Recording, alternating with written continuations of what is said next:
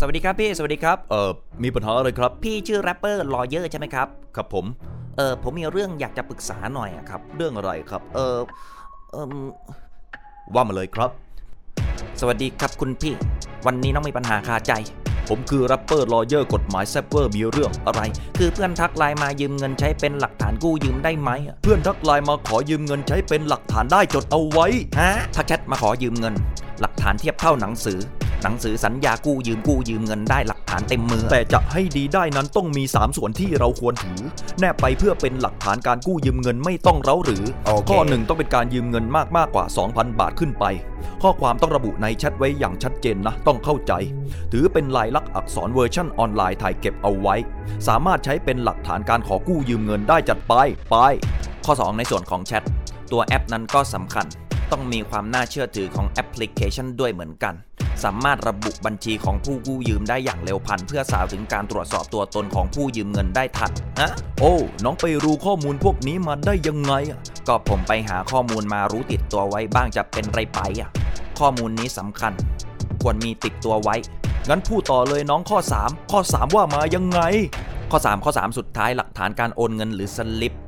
เพราะมันสำคัญมากๆ ระบุเวลาวันเดือนไม่ผิดโอนแล้วควรเซฟเก็บไว้อย่าเก็บในใจไว้ในความคิด เพราะนี่ถือเป็นหลักฐานหลักฐานการโอนต้องมี สลิป เย้ นี่คือ 3 ข้อง่ายๆ ตามกฎหมายต้องมีหลักฐาน ประวัติการพูดคุยกันเก็บไว้ทุกครั้งเพื่อดำเนินการ เพราะว่าข้อความดังกล่าวสามารถใช้แทนสัญญากู้ผ่าน ช่วยป้องกันการปลอมแปลงข้อความทางแชทเผื่อโดนระราน แล้วลักษณะข้อความต้องมีเนื้อหาใจความแบบไหน ที่ถามมาจะได้รู้ว่าข้อมูลที่ได้มานั้นมันครบไหม โอเค ในส่วนของข้อความต้องมีหลักฐานประกอบไว้ โดยลักษณะข้อความต้องได้เนื้อหาใจความพร้อมใช้ เฮ้ย รู้ด้วยเหรอ กับผม ต่อไหม เฮ้ย เอาดิ พร้อมแล้วก็ไปโยต้องมีหลักฐานการโอนว่าคนยืมได้เงินจากเราไป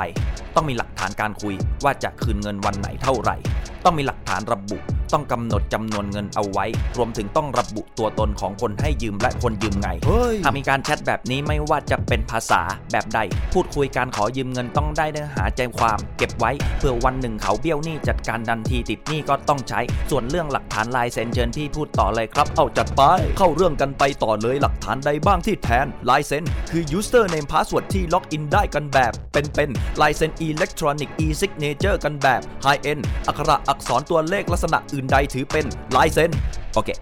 ทั้งหมด โอเค ลายเซ็น โอเค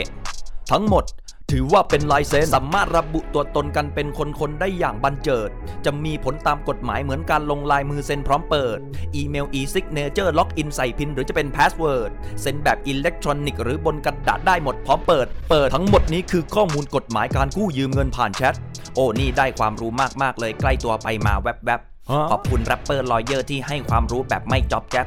จ็อบแจ๊บแปลว่าอะไร ไม่น้อยไปไง โอเครับแซะฮะรับทราบ แม่เล่นมุกนะครับ จบแล้วครับ